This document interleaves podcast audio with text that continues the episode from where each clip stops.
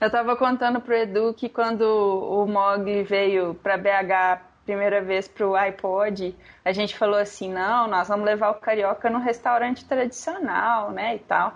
Aí a gente levou no Maria das Tranças, que é um restaurante aqui em BH, que é só frango com quiabo. Nossa. Nossa, já e, quero. E aí é muito gostoso e tal, só que assim, a especialidade do lugar é frango com quiabo e frango ao molho pardo. Hum. Aí chegamos lá, descobrimos que ele não come nem quiabo nem angu. Ah, que Putz. ótimo. Está preparado para a maior viagem nostálgica da Podosfera? MachineCast. Saudações, machineiros e machineiras do meu Cocorô! Eu sou Eduardo Filhote e sejam todos muito bem-vindos a mais uma viagem no tempo. E hoje, especialmente aqui, estamos apenas com presenças femininas no cast. O espaço é todo delas. Então, com vocês, Fabiana Murray, lá do Pílulas de Beleza. Fala aí, Fabi. Oi, oi, oi, oi, pessoal, estamos aqui. Também está aqui com a gente a Joana Bonner, lá do Tricotando. Boa noite, Joana. Boa noite, Edu. Boa noite, Fabi. Tudo bem, gente? Olá. Também com a gente aqui, voltando novamente na velha máquina, Priscila Armani, lá do Sexo Explícito. Fala, Pri! Boa noite, gente. Muito honrada de estar aqui essa noite com essas meninas maravilhosas e o Edu. É, Aquela pessoa que tá sentadinha no cantinho ali, assim, ó, só observando. Também está aqui com a gente de volta, e dessa vez não é só para falar de musiquinhas, a Fabris, lá do Frequências Abertas. Bem-vinda de volta, Fabris. Oi, gente, obrigado pelo convite. E acho que é melhor fugir para o México. Né? Vou te acompanhar. Bora, partiu Acapulco. Né, Bo? Quem sabe a gente não encontra o pessoal da vila lá, ó. Tem chance. Mas é.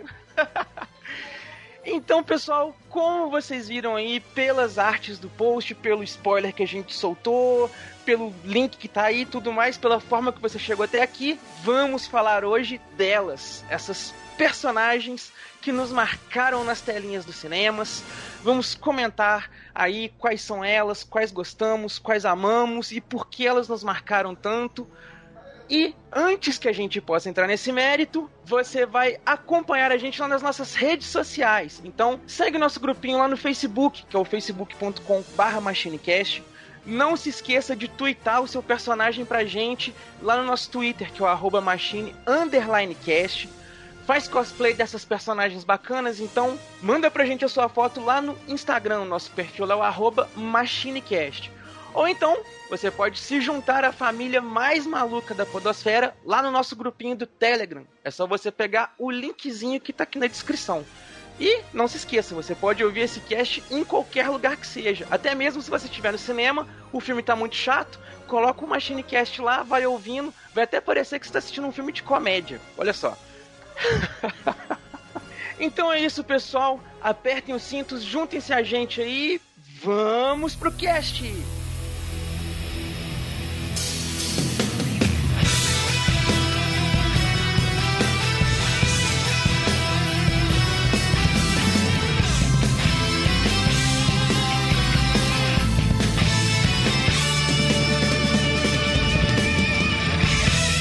MachineCast, o podcast que vai voltar no tempo. Out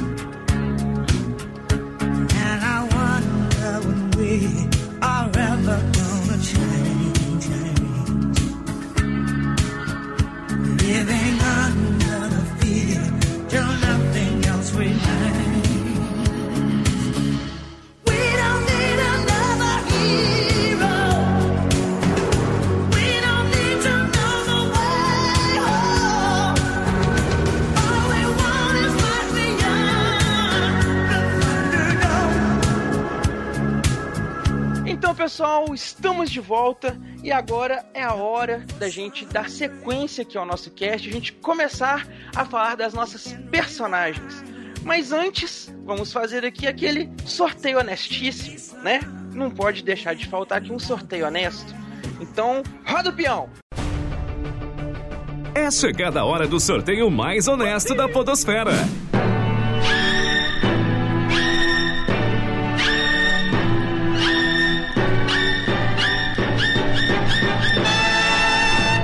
O sorteado foi.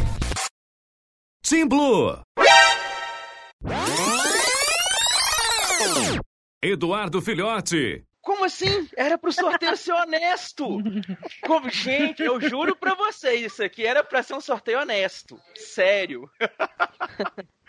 Mas então, ok, já caiu em mim, vamos começar então. Ó, eu acho que eu vou apanhar um pouquinho da Pri, porque essa personagem que eu vou falar, uma vez assim, ela já xingou a personagem, sabe? Oh, que dó. Que dó. Mas é a personagem que me marcou demais, que é a Trinity do Matrix.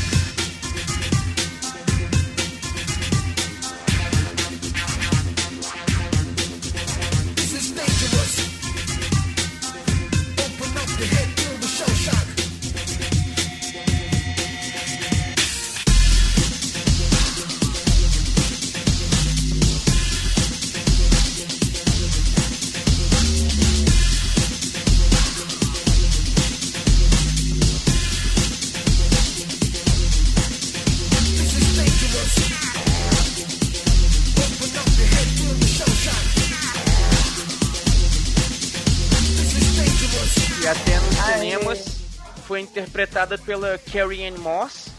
E, gente, Ela é maravilhosa. é a melhor personagem do filme disparado. Com certeza. O filme, não, assim, o Keanu Reeves tá legal, o Lawrence Fishburne tá legal, aquela a Oráculo também ficou um personagem muito interessante, o, o Agente Smith, o núcleo todo é um- da história é legal. Mas a Trinity é aquela personagem que, que ela coloca o sentido assim, na trama, na minha opinião. Porque todo mundo tá naquela ideia é, meio religiosa, né? do Neo ser o escolhido, de ser a salvação, de ser a esperança. e todo mundo tá nessa vibe. E a Trinity, ela é cética. Ela tá naquela coisa assim, tá todo mundo viajando. Eu tô aqui é pra tomar conta pra ninguém fazer merda, porque esse povo tá todo crente que tá tudo muito bonitinho, muito colorido, não é assim. Então, ela dá essa visão realista pra situação toda, de forma que ela que é a cabeça do plano todo. Você vai olhando, é sempre ela que vai tomando as decisões assim. A, a- a- o, o contrapeso de todas as decisões, né? Ela que sempre aponta as falhas, que aponta o, o, o, o caminho assim, ó. Vamos por aqui que ali vai dar meio treta. Vocês sentiram isso ou, ou, ou tô viajando assim, de só tá apaixonado na personagem mesmo? Que é totalmente justificável, porque é muito estilo numa pessoa só. Meu Deus do céu. né? Nossa. E foi na época que tava na, na, na- né? Era da cultura na época, né? O preto, o sombrio, assim, misturado ao. é, meio punk. Meio punk não. Mas tá, Ah, na- era né, coisa dos anos 90, assim, essa Meio coisa gótico, meio. na verdade. Meio. É, meio gótico, com, com os casacos compridões e tal. Nossa. E os coturnos. Tinha um cara, tinha um cara que eu Não, não consigo eu. gostar. Ah, desculpa, pode falar, Fábio. Ah. Não, tinha um cara no cursinho que eu, que eu fazia que ele ia vestido de Matrix, velho, na época, assim. Eu nem tinha visto o filme, eu ficava olhando assim, tá, né? Ok. Se a pessoa se sentir bem. Mas é, essa época teve foi uma chuva de gente de casacão e coturno.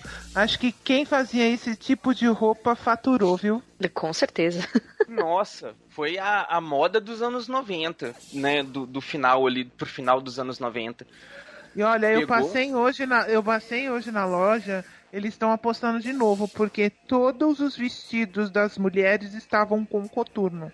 Eu passei nas lojas, a maioria. Ah, é, tudo o Coturno vai coturno. voltar com tudo nesse, nesse inverno. Fica a dica aí pro pessoal que segue tendências. Olha só, gente. Eu, e eu acho que é por influência agora do Matrix 4. É possível. Pode ser, pode ser.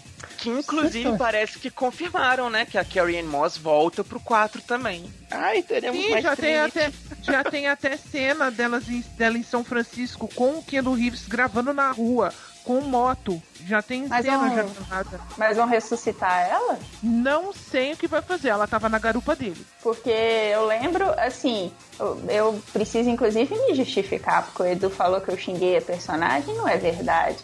O que aconteceu. Calúnias. O que aconteceu foi o seguinte: a Trinity é a homenageada da Síndrome de Trinity, que é um fenômeno muito frequente nos filmes norte-americanos recentemente. A partir do momento que as mulheres começaram a cobrar mais personagens femininas no cinema, os é, produtores de Hollywood começaram a criar as personagens que a gente chama de mulheres fortes, que são personagens como a Trinity, que parecem ser muito importantes dentro do filme, mas não são as protagonistas. Então, ela foi a personagem escolhida para batizar essa síndrome, que tem em muitos filmes hollywoodianos. Uhum. Mas ela é uma boa personagem, só que assim, eu li o Neuromancer. Não sei se vocês chegaram a ler. Ah, sim, sim. Não, não Eu li. li também. Não li. Que é o, o, o Neuromancer é, é o livro no qual o, o universo da Matrix é levemente baseado, né? Sim. E ela é bem diferente, essa personagem, no Neuromancer e no filme, né? Então acho que a gente pode é, pensar um pouco por esse lado também, assim. Às vezes eu gosto da Trinity como personagem, mas eu acho que às vezes ela poderia ser mais e melhor, às vezes, na mão de outro roteirista. Mas esse- isso é um- uma coisa que quase todo personagem feminino sofre. De poder ser mais e melhor, só que sofrer por conta de, de roteiristas que não, não dão espaço. Não é. Infelizmente não é exclusividade da Trinity. Né? É, é uma coisa que, assim, não sei. Eu posso estar enganado. Vocês têm todo o direito de corrigir, por favor. Mas tá começando a, a- mudar um pouco, ou não? Hoje, Tá, É tá mudar. difícil. É, assim, a gente olha numa primeira olhada e, e pensa que sim. Só que cinema é uma arte relativamente nova, né? Tem pouco mais de 100 anos. E aí você pegar só esses últimos 10 anos e dizer que teve uma mudança substancial é um pouco complicado. Eu, eu daria pelo menos mais uns 5 ou 10 anos pra gente aguardar e ver se realmente a coisa tá indo por esse caminho. Concordo exatamente com a Pri. Bacana, entendi o ponto. Mas eu. O, a Pri comentou, chegou a comentar que a Trinity tinha um- uma, uma questão assim de que se ela não, tipo, fosse. Como é que foi que você comentou, Pri? Que você fez um negócio de trocar a personagem e não faria diferença. É, então, a- o que, que a síndrome de, de Trinity consiste no seguinte: se você colocar um cone de trânsito no lugar da personagem, a, a história continua a mesma. E Ai, assim, gente, Nossa, que horror. Eu tô rindo, mas Não. tô nervoso. de nervoso é. Mas é, o fato é que assim, se Nossa. você pega a trajetória do Neo dentro da narrativa da Matrix, você percebe que assim, a Trinity estar viva, estar morta, ter feito o que ela fez ou o que ela deixou de fazer, não faz diferença. Por isso Não. que ela é, por isso que ela não é uma protagonista. Ela é uma mulher forte, que é aquela mulher que é quase uma segurança feita para assessorar o personagem principal. Por que, que eles é começaram não, mas por... desculpa, Fabi. Por que, que eles começaram a colocar essas personagens? Porque as mulheres pediam mais mulheres nos filmes. E aí eles criaram um teste de Bechdel. Aí para tapear o teste de Bechdel, eles começaram a colocar personagens como a Trinity. Desculpa, Prina, eu só ia falar que ela é a escada. Exato. Foi tipo assim, a porta de, de entrada, digamos, né? Serviu pra fazer tendência. Sim, e aí a partir dela você percebe que vários personagens parecidos começaram a surgir em todos os outros filmes de ação que vieram em sequência. Mas isso chega a ser uma coisa que, que por exemplo, assim, invalida a personagem? Porque eu achei ela, igual comentei no- mais no começo, né? Na minha visão, ela foi uma personagem meio de contrapeso, sabe? Eu vejo que se ela não existisse, seria uma série de decisões estúpidas sendo cometidas. Porque é ela que era a parte inteligente do negócio. É, essa é uma percepção sua, Edu, particular, que eu acho uma percepção super válida, porque um filme é uma obra em aberto, né? A gente não, a gente não pode bater o martelo em nada. Às vezes a gente acha que a ideia é X, aí o diretor vai lá e fala que a intenção dele era outra. Então, eu acho sua percepção super válida. Eu não acho que seja uma personagem ruim. Eu só acho que, assim, de repente, se ela tivesse no lugar do personagem do Keanu Reeves, o filme poderia até melhorar bastante. Oh, não tenho dúvida disso, porque ela é.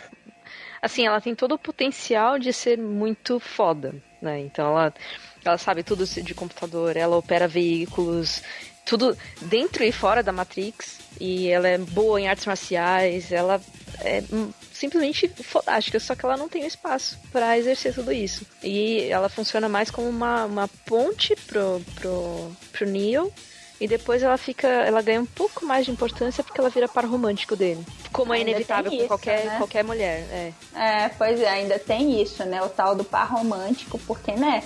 Pra que que eu vou querer ver só um filme de ação, né? Tem que ter um romance, né? é. Tem, como que acha Tem- que tem a uns mulher cli- só quer ver isso. Tem É. uns clichêzinhos que eles sempre batem o martelo, né? Sempre tem é, é, é, essa questão mesmo de, de tem que ter o, o par romântico. Ai, gente. tem hora que dá umas preguiças, umas coisas nos filmes, vocês não acham, não? Eu acho. Eu espero Sim. que agora Pode no falar. quarto. Ah, eu espero que agora no quarto filme, assim, com já passado, sei lá, 20 anos praticamente, as irmãs Wachowski terem assumido a transexualidade delas, elas deem uma maior importância para a mulher no filme, né? Seria interessante um, um novo viés em relação ao que foi aplicado ah, no passado. Não, é ansiosa verdade. por isso. Ai, gente, eu Também. vou falar pra vocês a verdade, que eu não tava com muita esperança no Matrix 4, não, sabe? Quando anunciaram. Mas aí, quando confirmaram que a Carrie Ann ia estar no filme, aí eu comecei a ficar hypado. Aí eu falei, ah, esse é o filme que eu quero ver. Pois é, mas vai ter que rolar uma ressurreição aí. Ou não sei como é que vão inserir isso no filme. Ah, eu acho que vão clonar de novo. Eles não nasceram lá do ovo? Ah, então, pode fazer ela Pode pode de novo. Verdade. Verdade. se tratando da Matrix, tudo é possível. Eles podem até fazer uma, uma programação de Trinity, não ser a Trinity fora da Matrix, é apenas a, a, a cópia virtual dela, por A, assim a nova dizer. agente Smith. Tipo, tipo, Pode. porque o até o, o Hugo Weaving até como- chegou a dar uma entrevista falando que o, o, o personagem Agente Smith não ia voltar pra esse filme. Então é possível. Imagina que interessante se ela fosse a vilã. Nossa, aí. Ó, tô gostando. Já quero quatro, vai. Eu tô gostando do roteiro do Edu. Eu não sei se as Wachowski vão fazer esse roteiro. É, Vai mandar um toque, entendeu?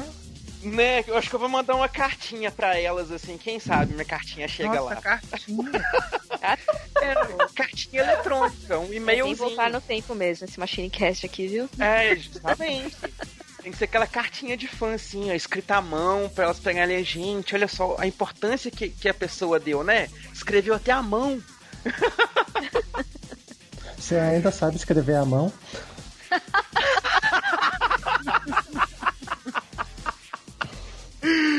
Ai, ai. Eu vou considerar que você quis me chamar de, de novo. ai, ai. Mas então, gente, é isso aí. Essa foi a minha personagem. Hashtag amo a Trinity. Hashtag aí Matrix 4 com Trinity. Fala aí, povo. Aqui é o Eterno Estagiário, Flávio Azevedo. Cara, gostou do episódio? Comenta, cara, compartilha. Falou, valeu, abraço.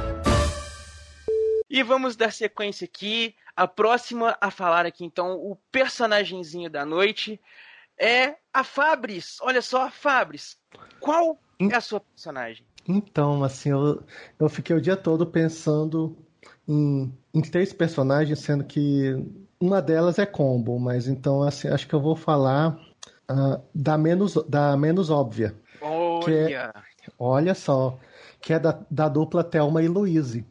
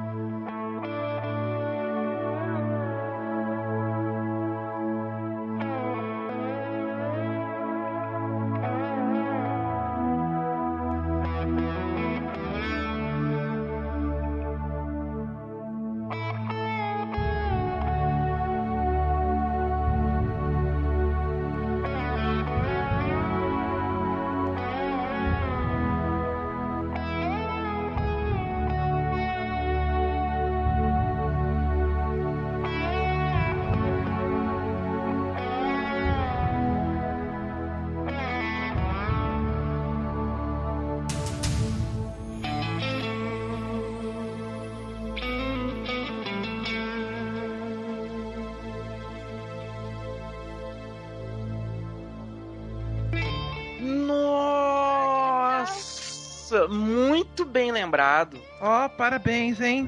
Gostei. Parabéns, parabéns mesmo. Que filmaço. Porque, assim, a- é, é uma história, assim, de ressurgimento, é uma história, assim, de uma amizade que entre as duas, é uma história de, de fuga, de injustiça que, assim, ela, ela é, ten- tentam estuprar ela e ela reage, mata a pessoa e, e ninguém acredita que elas estão se defendendo e tipo assim, e tem um final apoteótico, tem um final assim ah, ah, incrível de libertação, assim.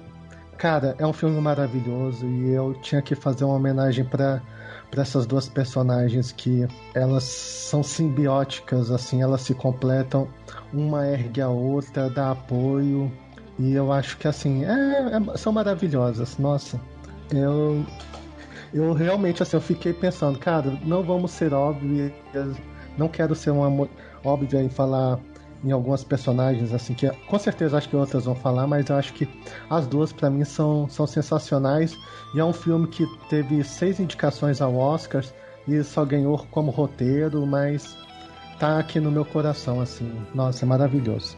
E as atrizes que fizeram elas também são, são famosas, né? Isso é a, é a Susan Sarandon e a Dina Davis, se eu não me engano. E assim, elas assim estavam a Susan Sarandon já mais velha e a Dina Davis ainda tá, era bem nova, assim, então tipo, essa coisa de uma completar a outra, de uma era dona de casa, a outra era garçonete, e, tipo, o que que a gente faz agora? Ah, vamos pro México, não tem mais o que fazer e isso é muito legal. Esse ressurgimento das duas, ah, de tipo, uma se uma completar a outra, eu acho muito bonito. E o, o que que mais te chamou a atenção, assim? O que que, que, que- que te fez é, é, ficar ligada nas personagens? Elas são pessoas comuns. Elas poderiam ser qualquer uma, qualquer mulher que sofreu um abuso e se defendeu. Elas sofreram ameaças, a polícia foi atrás delas, assim, sem mesmo querer ouvir o que elas tinham para dizer. Isso que é o mais impactante, porque assim, elas foram silenciadas, assim, elas foram desacreditadas. Ah, eles preferiram acreditar no, no marido sacana de uma delas do que no que elas tinham realmente a dizer. Tipo, eh, pro início dos anos 90, é, é uma, era uma situação bem comum. Hoje em dia mesmo, as pessoas sempre pensam, ah, Uhum. o- ela deve estar exagerando. Ah, não foi bem assim que, que aconteceu. Isso Muito é uma comum. coisa que é bem comum. Isso acho que é que dói mais, porque a gente olha até hoje e vê como uma situação real, uma situação do cotidiano. Igual eu falei, uma era dona de casa, a outra era garçonete, e tipo, elas foram entrando nu- numa espiral de acontecimentos assim. Claro, tem todo o, um floreio de Hollywood em relação ao- aos acontecimentos, mas assim, é, é factível. Isso que, isso que dói muito. Assim, você olha e fala, nossa, é, dá pra se enxergar nelas. Isso, Uhum. isso que é, que é interessante. E mesmo Impacta, tempo né? É muito, é muito bonito. o- Fica um exemplo aí de sororidade, né? Que é, é um filme inteiro sobre isso, basicamente. Ah, e pensar que assim, até hoje a gente passa por isso, né? Quantas mulheres não são desacreditadas todos os dias por falar uma coisa que é, não é tão agradável aos ouvidos de quem ouve, né? Teve um Pode Brisar que eu comentei sobre isso, sabe? Essa coisa de é, como que a gente trata as pessoas, assim, como que a gente fala as coisas que ofende e a gente às vezes não percebe e tal. É, é- é bem complicado. Nesses casos, na verdade, as coisas já são ditas mais realmente no intuito de é, ter esse cunho ofensivo, né? De, de desacreditar mesmo e coisa e tal. Queria falar um pouquinho que a Hum. Dina Davis, ela tem um papel muito importante na indústria de Hollywood, que eu acho que muita gente não conhece, que ela é uma ativista, ela criou o Instituto Dina Davis de Gênero na Mídia. Não sei se vocês já ouviram falar nisso, Não sabia. mas ela em 2004 Já ela sim. Pois é, em 2004 ela estava assistindo televisão com a filha dela e ela percebeu que tinha um desequilíbrio no número de personagens masculinos com relação a personagens femininas.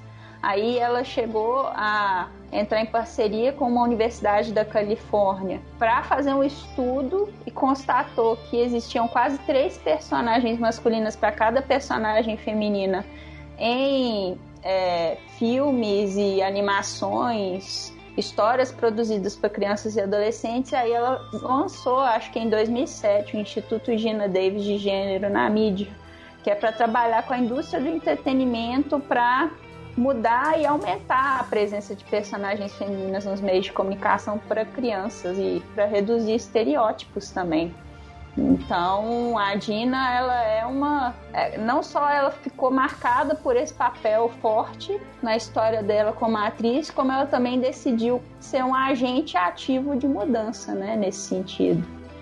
É uma coisa engraçada desse filme, assim, que o homem lá, que é o Brad Pitt, ele faz o, o papel, assim, de totalmente normalmente- de coadjuvante. É, e Exato, normalmente é, é destinado a mulheres, né? Exatamente. Esse aqui que é, que, é o, que é o mais legal do filme. Assim, você vai pegando a narrativa e você pode mostrar assim que um filme que teoricamente foi feito um roteiro para homens, você pode colocar mulheres que elas vão fazer o papel da mesma forma e às vezes muito melhor e dar uma uma alma a mais pro filme. E pelo que vocês comentaram aí, a- as personagens, né, a Thelma e a Louise, elas são personagens até hoje meio contemporâneas, né? Não, não são personagens que ficaram datadas. Ou falei bobagem?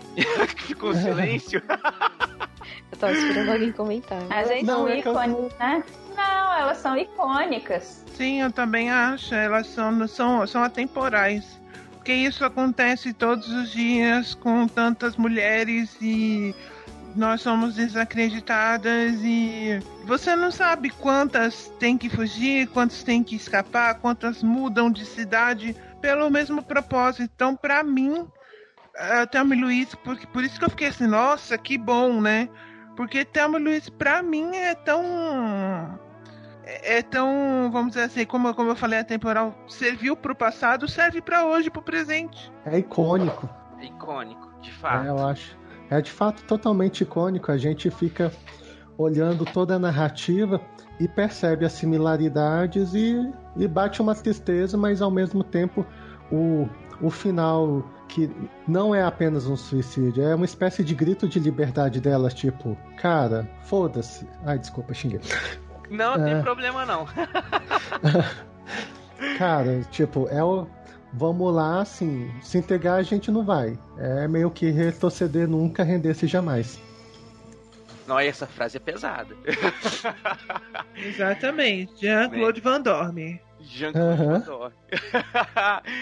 Exatamente. Mas aí, nossa, personagens muito boas, excelente puxada de personagens aí, Fabris. Gente, vocês querem comentar mais alguma coisa sobre os personagens, Fabris? Não, acho que eu, se as meninas tiverem algo a complementar, mas eu acho que. É isso aí? É isso aí. Eu só ia comentar que foi uma escolha maravilhosa. né? Nossa, super assertiva. Eu não Concordo. teria escolhido melhor.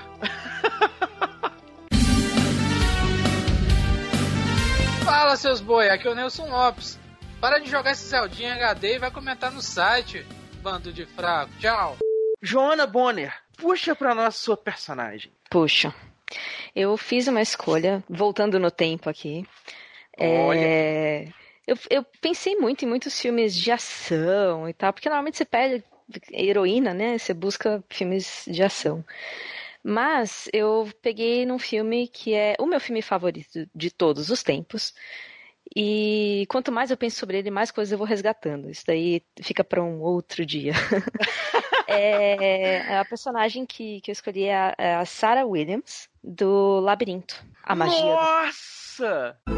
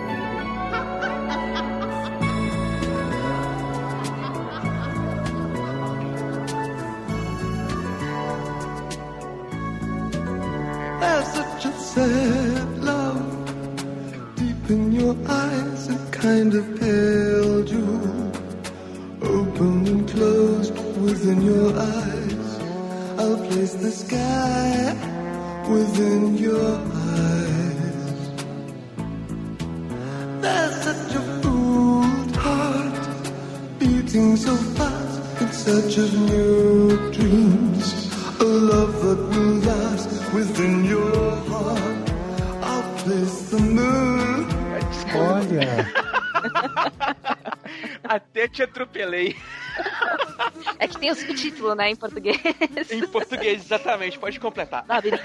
A magia do tempo. Gente do céu, que filme maravilhoso. É, puro glitter. Nossa, pura magia. pura magia. E assim, a escolha dela, é, é, é, em princípio, ela não é, não tem nenhum nada a se destacar. É uma adolescente chata, mimada, que não gosta do meio-irmão dela e, e é isso. Ela passa o filme inteiro reclamando e tal. Mas ela chega no final pro cara que tava tentando ela e, e, enfim, impondo vários desafios pra ela e fala assim: "Você não tem poder sobre mim". E essa frase é uma frase que eu carrego pra minha vida, não só pra usar como pessoas, mas como situações também. Ela é, nossa, que personagem fantástica. E conforme eu vou é, resgatando esse filme, porque assim, eu assisto esse filme pelo menos uma vez por ano. Já. Há tudo isso de tempo já. e ela vai se revelando cada vez ahn, mais profunda, essa pessoa. Não, não só ela, mas, mas como a gente tá falando dela especificamente, né? É, desde a primeira vez que eu assisti, e por muito tempo rolou uma identificação muito forte por ela ser uma criança, adolescente, né? No filme ela tem 16. ahn, que vive no mundo da imaginação, ela vive meio isolada, ela foge dos problemas, indo pra esse mundo mágico que ela, que ela inventa na cabeça dela. E, e aí, ao mesmo tempo que ela tem. ahn, não é exatamente medo de enfrentar as coisas, mas vai, vou botar aqui como medo. Ela fala, tá, não é justo, mas vamos aí, vamos, vamos seguir em frente, vamos lá. E ela vai resolvendo as coisas e fazendo amigos e, e enfrentando os desafios, pra no final não cair na tentação de, de, de sucumbir, né? E, e ela fala, você não tem poder sobre mim. E aí ela se liberta e vira uma mulher. E é, é- é- esse filme é tão lindo. Mas o. Eu, eu lembro um pouco diferente. Tem muito tempo que eu vi o filme. É, é, realmente eu vi Eu quando não. eu era realmente criança. Mas eu lembrava um pouquinho diferente da. da- Eu, não, eu não lembrava de ser coisa da cabeça dela. Eu- eu a, a visão que eu lembrava é porque ela tava indo em busca do irmão dela, que ela não gostava, não era? Tem, tem várias interpretações, na verdade, é, que, que o pessoal dá, que sim, foi, foi fantasia da cabeça dela, mas também tem a versão que, tá, realmente tudo aconteceu. Então, a história do filme basicamente é: ela é uma filha de pais divorciados, ela mora com o pai e a madrasta e o meio-irmãozinho dela, que deve ter, sei lá, um ano, dois anos que seja. E acho que até menos. Bom, enfim. E aí, numa noite, os pais dela querem, oh meu Deus, sair pra ir no teatro, sei lá, e querem deixar o irmãozinho sob os cuidados dela. Aham. E ela e o irmãozinho começa a chorar e tal, e ela fica toda aí partindo pro mundo da fantasia dela, né? Começa a reclamar da vida, que ela só queria é, fazer as coisinhas dela, mas ela tem que ficar cuidando do irmão, meu Deus do céu. E aí ela começa a pedir pro rei dos goblins pra levar o irmão dela embora, porque ela leu isso numa historinha e ela fica brincando de fazer teatrinho. E o cara leva. Aí ela tem que. Ela se arrepende do pedido, porque. Não, eu tenho que pegar meu irmão de volta. E ele fala: tá bom, você tem 13 horas pra resolver esse labirinto e pegar o seu irmão no, no castelo, no, meio, no centro do labirinto. E aí ela começa a, a jornada dela. E diferente de uma jornada de- do herói que normal- tem normalmente, ela não, não precisa ser resgatada. Ela é, ela é a pessoa que vai resgatar, né? E, passa por esse processo de amadurecimento, de, de mudança Sim. de pensamento e, e tudo mais. Exatamente, é um filme de amadurecimento, é um filme de que o pessoal chama de coming of age, né? Então ela passa de um adolescente pra uma mulher. Gente, e eu sempre tive essa visão de que tudo que tinha acontecido no filme era de verdade. Ela realmente estava presa no labirinto ali. E o, o rei dos goblins realmente ia matar o irmãozinho dela. Assim, matar não, ia Não, transformar ele. transformar em escravo, né? É, num goblin. E eu Mas realmente é- achei que ela tava lá no, no, no negocinho. Nunca interpretei dessa forma que você que você expôs aí, de, de, de ser uma coisa da cabeça dela. É, é, que eu falei, tem as duas interpretações. E isso, é- isso é muito legal no filme, porque fica aberto pra você en- entender. É o que. acho que foi a Pri que falou agora há pouco, né? Da direção. Ah, é, é uma arte aberta. E aí você entende como, como né, o, o que mais cabe dentro do seu imaginário. Mas nem sempre pode ser o que o diretor quis dizer. A gente tem um paralelo mais recente com o Labirinto do Fauno, né? Que também fica nessa questão. Também se- fica a questão. É, exatamente, se é coisa da cabeça dela ou não. Exato. Exato. Então, assim, ele, o labirinto Aliás, deve até ter é sido referenciado em, em- em relação a esse. Esse E filme você- também é espetacular, Labirinto do Fauno. Nossa, muito bom também. E a, Fábio já deu um, um comentário aí. Você conhece o filme? Conhece a personagem? Nossa, esse filme eu vi há muito tempo na sessão da tarde. Eu devo ter visto, sei lá, uma, duas vezes e não tenho lembrança do filme, assim. Eu, eu vou até ver, assim, por conta da recomendação da Jo aí, porque eu acho que vale a pena, assim, até mesmo pra gente ver eh, com essa questão de, de uma dupla interpretação, pra ver qual se encaixa mais, assim, qual que satisfaz mais a, a cabeça da pessoa aqui. Ai, todo mundo que assistir, vem conversar comigo a respeito depois, por favor. Ah, é. Viu, né, gente? Vocês estão ouvindo aí, ó. Peguem o filme, assistam. Depois que vocês assistirem, vai lá e chama a Joana Bonner. Comenta Por favor. Ele tem na. Netflix? Ah, ele tinha, mas saiu. É um desses, desses que saem de catálogo e que eu. Nossa, eu fiquei tão triste quando saiu. Mas tudo bem. Mas- É, eu acabei, eu muito acabei de antigo. puxar, não tem. Não. Como é muito antigo, é possível que tenha ele no YouTube. Provavelmente. Que é Olha. provável que ele já tenha já tenha perdido a questão lá de, de não poder ficar no YouTube pelos royalties e tal. Interessante. É, ele é de 86, esse filme. Pois é, é possível que, que ele esteja no YouTube. Se tiver no YouTube, não é pirata, gente. Então pode ir lá. Pelo menos enquanto o YouTube estiver mantendo no ar, você pode ir lá. Fabi, você lembra do filme da personagem? Fabi, será que ela Ih. caiu? Oi, tô aqui. Eu tava vendo o filme do Labirinto, tô aqui. Ah, Tá tá. Você lembra da personagem? Tamo, tamo te ouvindo. Não, eu tava vendo aqui no YouTube se tem, tem pra alugar. Ah, Ah, legal. Então não tá, não tá liberado ainda. É, Não, uma hora tem e pra 41 alugar. Aí teria que ser outras vias. Nossa, caro. R$ 5,90 no SD. Ah, esse negócio de alugar no YouTube. É, não, alugar no YouTube é muito caro. Nossa, mãe. Tá? Mas como é que funciona? Aluga, compro. aluga e É, assiste ô, uma Fabi. vez? Ou, ou, ou aluga e, assiste sempre que quiser? Não, alugue e assiste uma vez. Não, Ai, credo. Ou você pode comprar por 24 e pouco, pra você poder sempre ver. é, aí se você comprar, ele fica É, vinculado à sua conta do YouTube. Aí ele é tipo Netflix, assim. Uhum. É, Aí você pega Mas como então- um filme, o seu filme favorito, se você quiser guardar, pra mim vale a pena. Quem vê, várias vezes, pagar, por exemplo, 24 no, no filme que você vê todo mês, por exemplo, você Uhum. gosta, eu acho que vale a pena. Eu tenho DVD. Eu também, eu Ah, sou eu colecionadora. Aí é. Ai, que né? legal. Eu tenho mídia física, né? eu amo mídia física. São dessa aí, ó. Também. Eu não nossa, tenho mais nem aparelho coisa DVD é, mais. É o físicozinho, passar a mãozinha. Nossa, É. tem alguns filmes O igual Léo Advogado tem- do O Diabo. Léo joga videogame. O Léo tava jogando videogame esses tempos pra trás. Ele não tem videogame? Tem, tem um PS4. Então, ele lê DVD e Blu-ray. Lê? Pode considerar que você Lê. tem. Aham. Então, é, é que tem um probleminha. Eu não mexo nos brinquedos dele porque dá PT.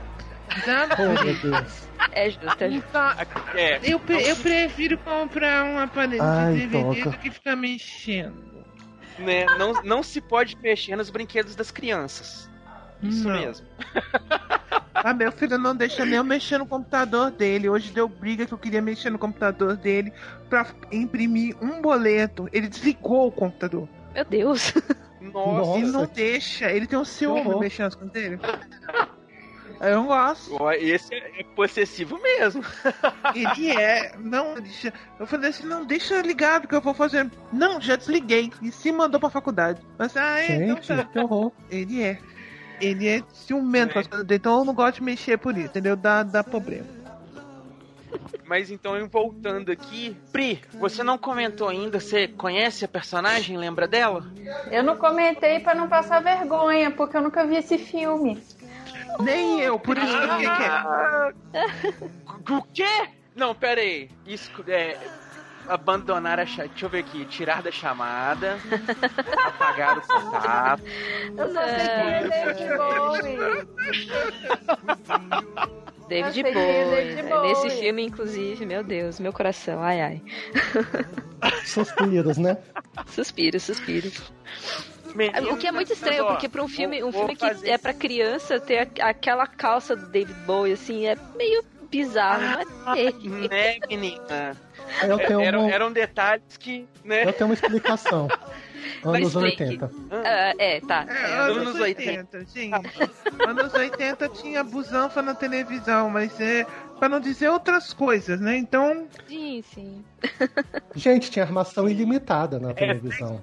Vocês já analisaram Não, a armação ilimitada- ilimitada? Eu não vi. Armação limitada eu lembro Eu assisti. vagamente. Então, Não, era álbuns dos anos 80, gente. Eu lembro não, a que eu armação gostava. ilimitada, a armação ilimitada hoje é impossível, não passa nem a meia-noite. Não, de forma alguma. Não, hoje não. Eles eram Por um trisal, não era? É, exatamente. Que adotavam Olha, criança. É. Bacana. Mas é basicamente Ai, ai, isso. A mas- Sarah é uma, é uma garota que declara o que ela quer, sem, Uhum. sem restrições no final do filme, né? E ela destrói um império, basicamente. Olha, ó, senti essa referência a Destrói o Império, viu? Ainda bem que você não comentou É. o personagem. Ai, ai. Mas, gente, vocês têm que. Fabi, Pri, ó. Recomendação da Joana Bonner: assistam o filme. E depois conversem comigo a respeito. Eu tenho que rever, faz, faz muito tempo que eu não vejo. Já Beleza. vai tirar, a Então, ter poeira, vai tirar a poeira e vai ver, né, Fabri? Vai voar glitter. Com certeza, assim, vai- Ah, vou ter que tirar a poeira. Aquele monte de glitter. Foi voar pura magia. Olá, habitantes e cidadãos, aqui é o Spider. Acharam legal o cast? Então aproveita que você já tá aí terminando de ouvir ou ouvindo e indica pelo grupo do WhatsApp.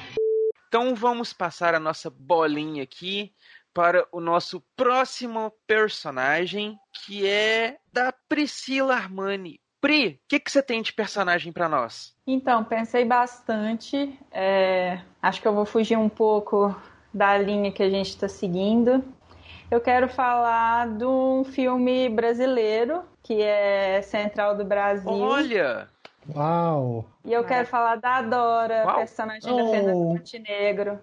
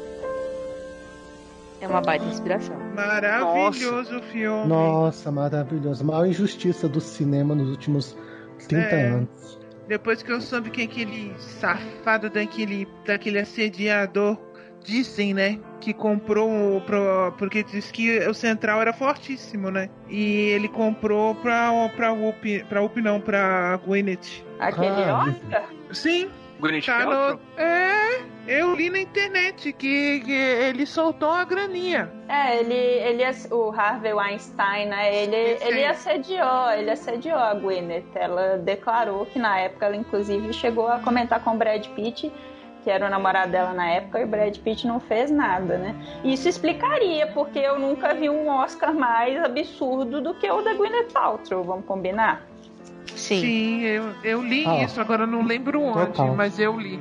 Porque, né, Ah, Shakespeare e tanto- apaixonado, é. porra, filme bem Tanto o filme, é, ele soltou uma grana pra todo mundo. Ele praticamente ele comprou, né? Aí já viu. Olha, É, faz muito sentido. eu sou muito por fora dessas tretinhas do Oscar, assim, porque eu, vou falar, às vezes eu não ligo muito pra premiação da academia, não, sabe? Eu acho ela muito engessada, assim, muito. É, é, sei lá, não acho que é. Eu acho as outras premiações mais. é, mais acessíveis, digamos assim. Não é bem essa palavra. Sei lá, eu acho meio. For, meio ah, como é que eu vou dizer? Eu não gosto. é melhor do que eu me embolar muito. Melhor. O negócio é que assim, quando você estuda mais sobre o Oscar, a academia, quem vota na academia, quem vota em cada categoria e tal, você consegue entender que assim, a Fernanda, com essa personagem, ela é, era a melhor interpretação da categoria. Só que a academia é muito bairrista, né? Ela é um, ela é um prêmio hollywoodiano. Como a Fernanda era uma puta atriz brasileira, ela não E tem projeção internacional. Também, né? É, pois é. Então, assim, ela não tinha chance no sentido de que precisava de ter rolado uma mala preta, uma campanha, uma coisa assim, para ela ter mais visibilidade, assim. O negócio é que o papel que ela faz é de uma sensibilidade muito grande. Para mim, é, é vou contar uma história engraçada. Eu assisti esse filme é, já tem muitos anos. Fiquei muito emocionada, chorei muito, né? Porque a Fernanda Montenegro ela interpreta uma mulher que fica na central do Brasil escrevendo cartas para pessoas que são analfabetas. E um dia chega esse menino e fala com ela para escrever uma carta. Ela escreve a carta e ela descobre que ele não não tem mãe, que ele é órfão, mas que ele está procurando o pai dele que está no Nordeste. E aí ela decide ajudar ele a encontrar o pai. E quando eu fui para o Rio a primeira vez, eu até pensei em dar uma passada na Central do Brasil, mas eu não passei. Voltei lá recentemente e quando eu cheguei na Central do Brasil, é muito bizarro isso, né? Mas eu tive um choque tão grande, porque na minha cabeça ainda tava a Central do Brasil do filme. E é completamente o oposto, porque o filme retrata uma época dos anos 60, 70. E a Central do Brasil hoje é uma estação de, de trens e de metrô. Então, assim, é bizarro isso, né? O cinema me condicionou tanto a ter uma imagem quase idílica do que, que era a Central do Brasil no Rio de Janeiro há tantos anos, aquele ponto de encontro de pessoas tão diferentes. Chego lá hoje, é, é só uma estação. Normal, É, assim, aconte- é, aconteceu. É, é uma estação. Tem as, tem a- eu, eu fui com o Léo, né? Eu pedi pra ele me levar justamente por causa do filme. Ele falou assim: não tem nada, é uma estação. Lá tem o- a estação de, de trem. Você pega o trem pra, pra, pra baixar, pra baixada, você pega pra, pra ali pra, pra Zona Norte. E é uma estação de trem comum, como a luz. Aqui em São Paulo é a mesma coisa. Todo mundo vê aquela arquitetura, tudo ali. É uma estação de trem comum. É super comum. Não é aquela arquitetura que tinha antiga. Eles, eles reformaram ela e ela ficou uma. Acho que nos anos 80. Não sei, ou de, no 2000, uma coisa assim. Eles reformaram ela e, e ficou completamente descaracterizado. Não sei como é que o, o, o Fernando Meirelles fez pra puxar ali se ele construiu alguma coisa, se ele usou só a fachada, mas ela totalmente diferente assim. Provavelmente ele usou só a fachada e fez a, a cenografia dentro de algum galpão para poder dar aquela simulada de coisa dos anos 70 por aí. É mais ou menos 70, 80 que se passa o filme, né? Eu sempre fico anos confuso. 80, eu sempre fico confuso em relação à à- à ambientação da, do filme. Ah, eu acho engraçado assim que eu fui lá também, assim, e eu, eu fui na mesma época que eu fui no Museu da Língua Portuguesa. Aí um mês depois, o Museu da Língua Portuguesa pegou fogo. Aí eu nunca esqueço disso. Nossa. Que eu, eu tive a sorte de ver antes de, de ter de ter o prejuízo que teve. É, eu não tive, eu fui, já tinha pego fogo já quando eu fui na luz. Ai, gente, eu nunca nem fui no Rio. E também tem o museu que pegou fogo e eu também não vi. O Museu Nacional. Isso. Esse Também. também. eu não vi. Nossa. Mas e, e, e a personagem da Fernanda Montenegro, todas vocês já conhecem? Já, ah, né? Todas já viram o filme. Mas Sim. vocês também gostaram tanto, assim, igual a Pri, da, da, da atuação e da personagem e tudo mais? Sim, bastante. Nossa, demais, muito. demais. E, e da interação dela com a. Ai, qual é o nome da outra atriz, gente? Tão branco. A... Marília Pera. Isso, ela faz a Irene. Isso, a, a interação das duas é muito boa. Eu, eu sempre fico cruxando as duas, não sei porquê. Boa! Quem daria, daria, daria um legal. Você sempre acha que as duas têm ali um, uma espécie de um caso, sei lá porquê. Eu fico imaginando as duas, mas, tipo, e elas têm um- uma química muito legal, assim, tipo, uma meio que faz escada pra outra, mas a Fernanda Montenegro é a Fernanda Montenegro. Ela pega o filme e, tipo, fala, é meu. É, não, eu, eu assisti recentemente o. Como é que é o nome? Oh, meu Deus, me deu branco. A Fernanda, ela, o que eu, o que eu acho que me marcou um pouco nesse filme também é que assim, ela é uma professora aposentada e ela é uma pessoa que assim, ela é meio rabugenta. Às vezes ela não manda as cartas que os clientes pagam para ela mandar, sabe? Ela, ela é Uhum. uma pessoa, ela é uma personagem que tem várias facetas, ela tem muitas camadas. E aí, é, quando o Josué aparece e a- acaba acontecendo o acidente que ele perde a mãe dele, ela fica tocada pela história dele e ela acaba se decidindo a ajudá-lo, mas assim, como ela é uma personagem que tem muita frustração de coisas que aconteceram na vida dela, é- é- ela precisa de uma profundidade, ela não é uma personagem rasa. E a Fernanda consegue dar as várias camadas muito perfeitamente. Eu fico me pensando como que foi a vida dela pra ela chegar até aquele momento ali de ser uma escrevedora de carta. As reviravoltas que teve na vida dela, o tanto que ela, ela deve ter sofrido, sei lá, ter tido frustrações amorosas, ter tido relacionamentos abusivos e, assim, sei lá, ganha. É uma professora aposentada, ou seja, deve ganhar uma miséria e tem que complementar a renda. Cara, se você for pegar todas essas nuances, você consegue ver a riqueza que é a personagem. Uhum. E você viu a história da Fernanda Montenegros com a, a- no caso a Dora? No, quando ela gravou, ela, aquelas pessoas que iam, que editavam as cartas, eram pessoas verdadeiras. Então eles botaram uma banquinha e fizeram aquilo. Então, todas as cartas digitadas, o Fernando Meirelles postou no correio. Todas.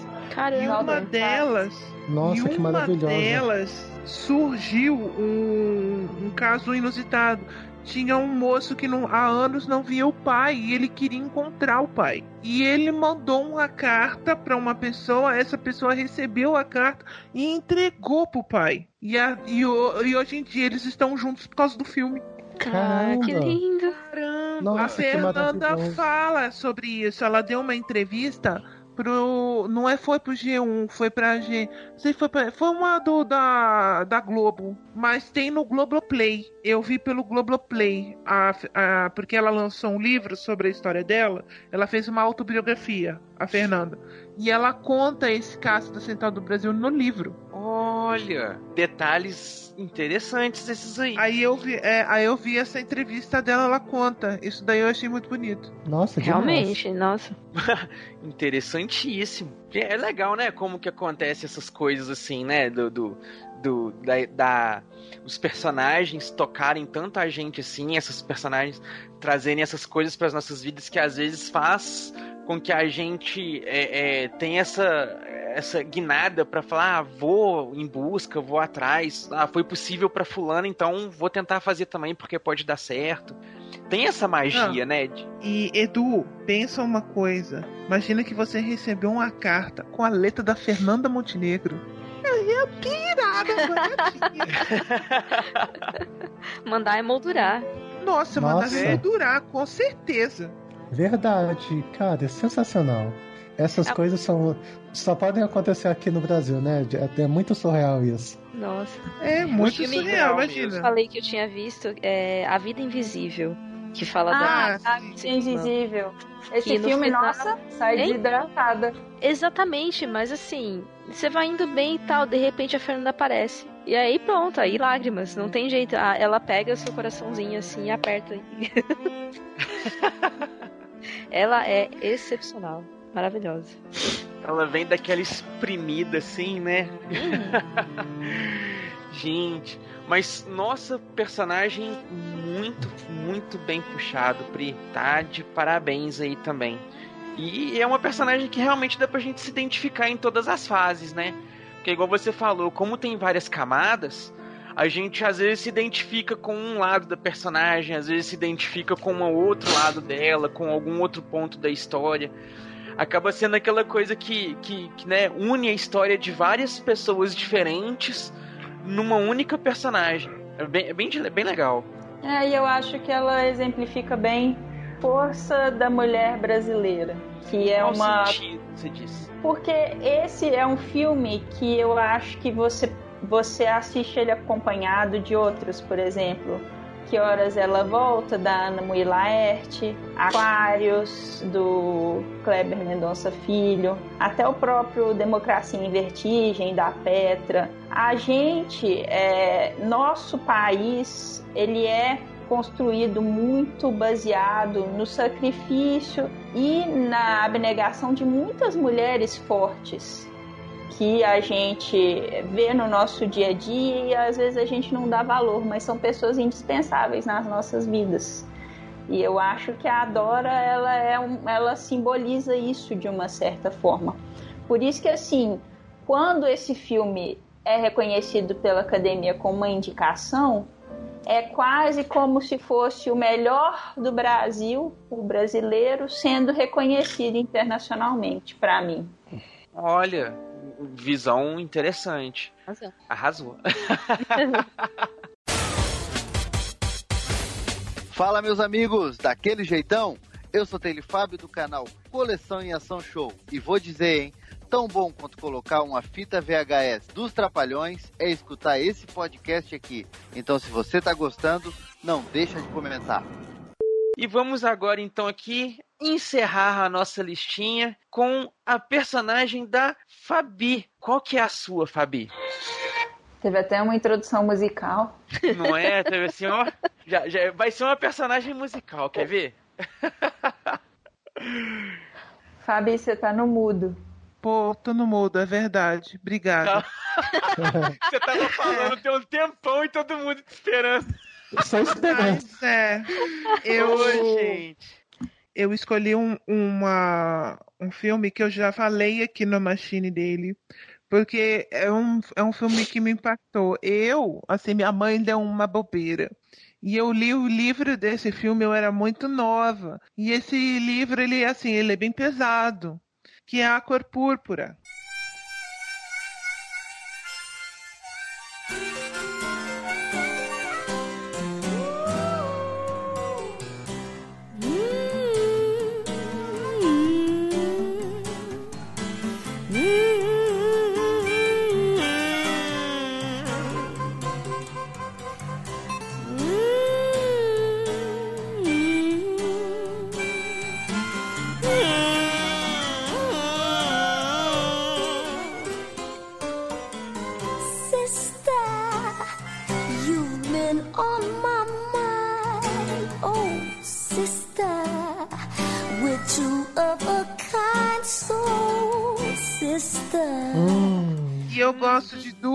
Personagens lá, que é a, a Sally, que a Whoopi fez, e a que a da a que me tocou muito foi da Oprah. Que era uma personagem que ela. Que, por causa que minha mãe ela sempre fala que eu tenho a boca muito grande. E no filme, por ela ter a, a- a- tanto no livro quanto no filme, pela pe- por ela ter uma boca muito grande e por ela ter por ter aquele racismo todo por ela ser negra e tal e ela acaba por causa da boca dela ficando longe da família. E ela por anos e anos ela por- pela malcriação que ela fez ela acaba ficando com uma família branca e sendo vamos dizer mais ou menos escrava né da, da família. Que ela lava passa cozinha e por, por não ir pra cadeia, pelo que ela falou, porque ela cometeu uma injúria, né? E uma injúria, uma difamação, aquela coisa toda, por ela ter falado. Então, ela tem que trabalhar pra esse pessoal praticamente a, a custo de pão e água. Então, aquilo me marcou bastante. Eu era criança. O filme é de 86. E eu vi esse, acho que foi o que? 88, 89, logo que minha mãe conseguiu um. A gente conseguiu comprar um videocassete. Então logo a minha mãe, a minha mãe alugou, mas falou assim pra mim, não, você não vai ver. Minha mãe deu uma. uma... Aí eu fui lá e assisti. Nossa, burrice. Escondida. Escondida. Eu li o livro escondido e vi o filme escondido. Quanto Ele mais é um filme. a gente quer fazer. E o- E o, fi- e o livro, ele é mais forte ainda. Mas o, o motivo Então, dela não o- deixar você o- ver o filme Fabre, é porque. O, o filme no Brasil, ele é de 86. Ah, tá. Eu imaginei que fosse que fosse realmente que a estreia lá fora é 85 aqui, provavelmente veio ser 86. Demorava muito para os filmes É. serem lançados aqui no Brasil. É, eu Não- procurei, eu, eu procurei. Não, não tem problema. Eu procurei não, ele. só- Ele estreou no final de março de 86 aqui no Brasil. Nossa. Mas, ô, ô Fabio, o motivo da sua mãe não deixar você ver o filme é, é porque ele era muito pesado, assim. Ele era violento, é porque assim, o filme ele foi, ele foi feito mais brando, tá? No, no livro ele tem violência sexual, entendeu? Ele tem, claro, assim, não é que é, é ruim, entendeu? Mas assim, Aham. quando a gente tá criança, a gente tá descobrindo, ele tem uma cena completamente relatada de sexo, e sexo entre duas mulheres. No livro. Hum, Eu li. Entendeu? Eu li antes da minha mãe chegar e falar pra mim, olha, é isso, isso e isso, entendeu? É justamente naquela época, eu tinha 85, 86, eu tinha 8 para 9 anos. E eu peguei pra ler. Eu vi, eu achei a, Nossa. a capa bonitinha, ela era roxa. Falei assim, eu vou ler o livrinho roxo. Só se for agora. Só se for agora. E fui. Aí depois de tempos eu descobri que tinha o, o filme, acho que eu tinha uns 12 ou 13 anos. Aí, mas o filme é bem mais brando. Não mostra isso daí. No filme só mostra um beijo entre as duas. Entendeu? Não mostra nada. Mas no, no livro tem um- uma descrição detalhada delas fazendo sexo. Uou! Sim, ele é bem. Ele é bem. Ele é bem. Bem safado. ele, ganhou, ele ganhou Pulitzer, se eu não me engano, esse livro. Nossa. Ganhou, é, ele ganhou prêmio. É, não, é muito bacana você procurar o livro. Muito bacana. Eu já li já algumas vezes ele já novamente. Eu tenho ele aqui guardado. Eu surrupiei de minha mãe e falei assim, mamãe, eu vou ficar com a cor púrpura pra mim, tá? Aí não é por Aquela nada não. herança. É, aquela herança. E o meu Mas- é o livro. Eu não sei se hoje tem, mas é, eu sou da, eu tenho aquele dos anos 80 que o livro era roxo. E o Bacana. livro, ele tem essas duas personagens, que é a Sally, que eh, tem essa da Oprah, eu esqueci o nome, eu procurei, mas não tenho aqui. O da que a Oprah faz, É né? Sofia. Essa que eu falei, é a Sofia, né? E aí tem a Sally também, que é a Whoopi Goldberg, que faz logo no começo da carreira. É o primeiro grande papel dela, não é? É, é, É o, o primeiro. primeiro grande. É o primeiro. Então ela faz uma moça que o pai abusava dela sexualmente e ela teve dois filhos com o pai.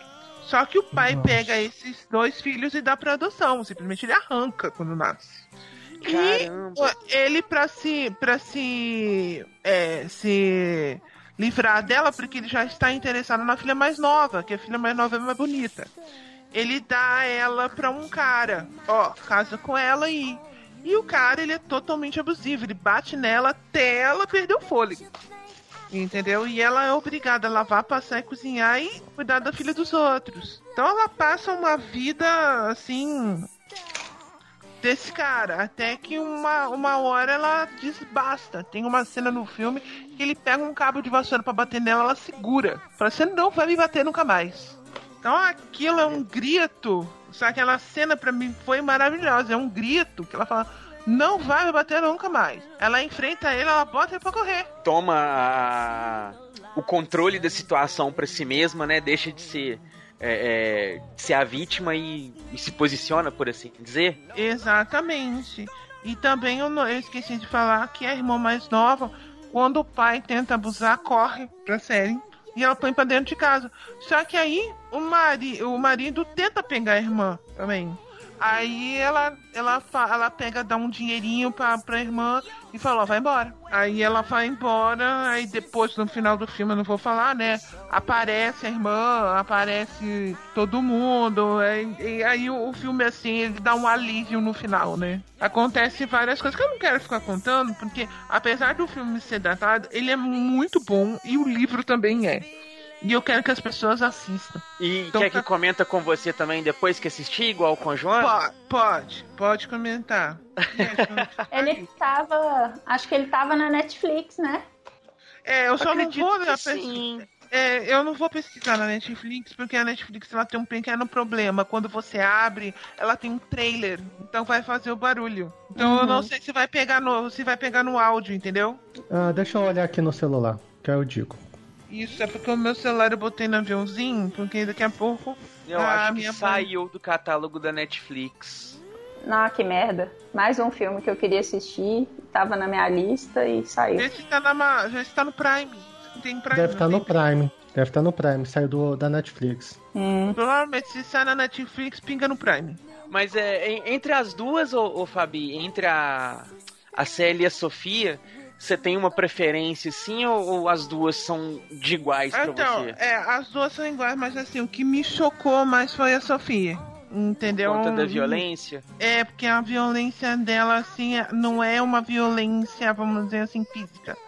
A Sally sofre violência física, sexual, é uma coisa. A outra não, ela sofre racismo mesmo, sabe? Daquele tipo, você me serve ou vai pra cadeia, entendeu?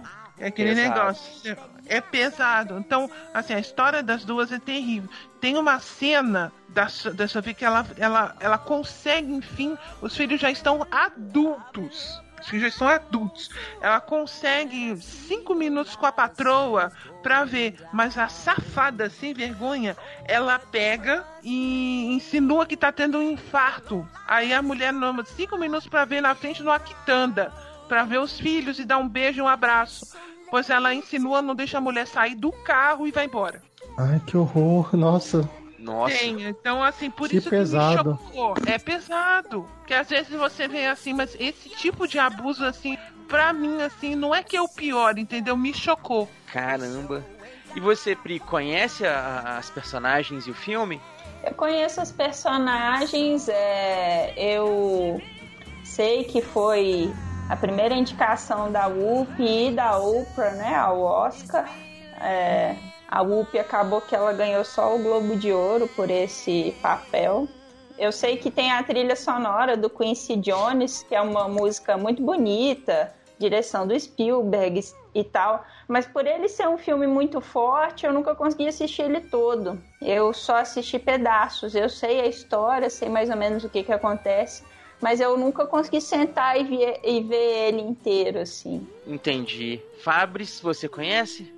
Eu nunca vi o filme, eu tenho essa essa mácula na, na biografia, porque assim, tipo, eu, eu sou fã do Spielberg, assim, eu acho que eu todos os filmes dele, tipo, a lista de Schindler, por exemplo, eu acho maravilhoso. E tipo, e a Cor Púrpura eu nunca vi. Engraçado isso. Olha, Eu eu, acho que- não, não sabia que eu era acho que do, por- do Spielberg. É do Spielberg? Eu, eu tô é, errado. é do Spielberg. É do Spielberg, pois é. E tipo, aí eu, assim, e acho que talvez por saber que é muito forte, eu acabei, sabe quando você vai protelando? Ah não, quando eu estiver bem, ah não, hoje eu não tô muito bem. Acabou que eu, que eu deixei passar esse filme. Caramba! Então, mas Fabrício, eu indico bastante você assistir. É muito boa, viu? É muito bom o filme, mas assim, ele é bem dolorido. Nossa, realmente é, é- é- Eu lembro de ter visto quando eu era mais novo, mas foi mais ou menos nessa mesma situação sua. Eu tava com os meu, com, com minha mãe, eu acho. Ela que tinha alugado o filme pra assistir, ou tava passando na TV, não sei. Acho que ela tinha alugado. E a gente começou a ver, o filme foi começando a ficar pesado, aí ela pegou e já falou assim: não, vamos ver outra coisa e tal. Não, não quis me deixar ver, não. E eu não me recordo se depois eu cheguei a assistir o filme completo. Né? O nome do filme, assim, tudo é muito famoso. Eu sei que tem a, a, a Whoopi e a Oprah e tal. Mas do filme em si mesmo, assim, eu não me recordo muito. Eu assisti o filme, mas faz muitos anos. Eu lembro de ter gostado na época, só que seria um filme a se revisitar, eu acho. Nossa, e, e eu acho que a gente vê o filme, né, com a, com a consciência que a gente tem hoje, com, com as desconstruções que a gente já passou, com as vivências que a gente já teve e tudo, deve dar uma experiência totalmente diferente do que a gente teria daquela época, né? Ah, com certeza. Nossa, não tenho dúvida nenhuma, porque é, na época. Bom, no- na época do filme eu tava ocupada assistindo o Labirinto, mas o.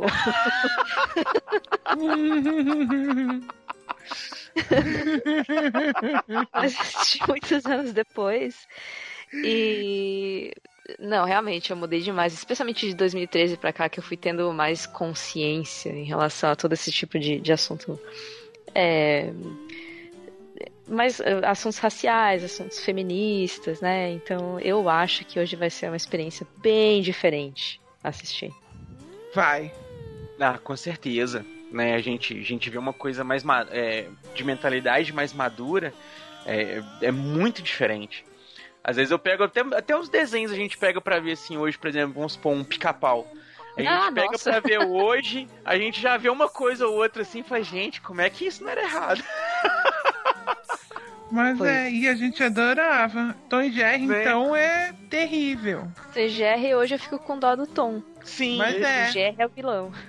o Jerry é o vilão. Só que na época eu torcia pro GR. Né, porque a Sim. gente via ele como mocinho. É complicada a situação. Fabi, mais alguma coisa a comentar? Não, só assistam. Meninas, alguma outra coisa a comentar? Ah, fiquei Não, com mais fato vontade de ver tudo. Então é isso aí, Fabi. Muito boa escolha. Excelentes personagens. Obrigada. Deu o golpe aí, falou duas numa, numa escolha só. Fez igual a Fabris. Mandou duas, duas nenhuma. It all began in 94. E aí, pessoal, tudo bem? Aqui é o Team Blue. Não deixe de entrar no nosso grupo do Telegram. Lá a gente fica fazendo nada o dia todo, inclusive conversando com vocês. Abraço! Mas então é isso, pessoal. Chegamos aqui ao final da nossa viagem. Foram aí grandes personagens que nós falamos aí, todas personagens monstras, né? Ótimas referências, mostrando aí que recomendando até, né, filmes para vocês assistirem. Então vão lá, peguem os filmes. Quando vocês não se esqueçam, quando vocês virem o labirinto, é para vocês irem lá e comentar com a Joana. E quando vocês virem a cor púrpura, é para ir lá e comentar com a Fabi, que elas estão lá esperando os comentários de vocês. Sim. Então, vamos então aqui para as considerações finais e as despedidas. Meninas, o espaço é todos de vocês. Podem falar aí as considerações finais de vocês e na sequência deixarem aí o jabazinho maroto. Vamos aqui então. Fabi, pode começar por ti. Bom, que consideração final eu, que eu falaria? Eu falaria simplesmente que todas as citadas aqui são excelentes mulheres, são excelentes filmes. Anotem, assistam, entendeu? Eu não sei se tem no Netflix, se tem no, no Prime, mas se tiver em outras vias também, assiste. Se tiver YouTube, o que for, assisto. Melhor, ó, acho que é, vai, vai acrescentar muito na sua, na sua inteligência.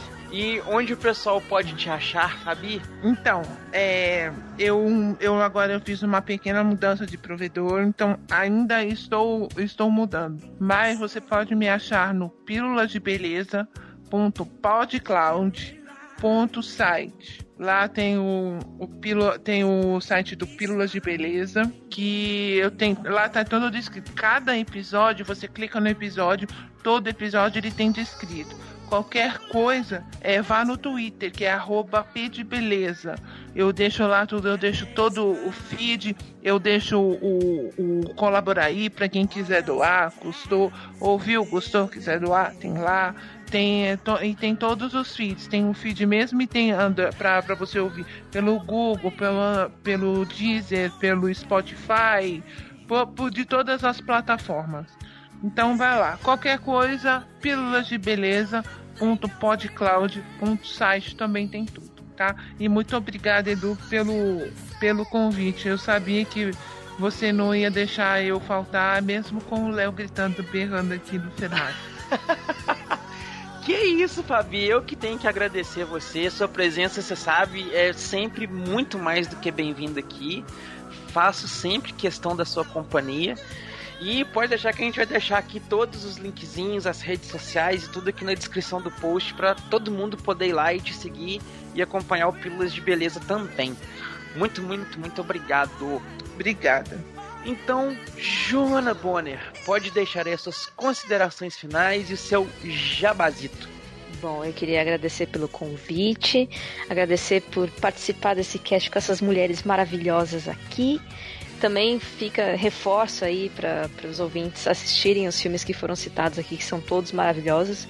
Até os que a gente não citou, é, as personagens principais, como por exemplo o Labirinto do Fauno. É, e em relação ao Jabá, eu tô no Tricotando Cast. É, facilmente encontrável aí em, em, no seu agregador mais próximo. A gente debate papo e costura ideias, é, temas variados, a gente fala de tudo um pouco, se mete em qualquer assunto.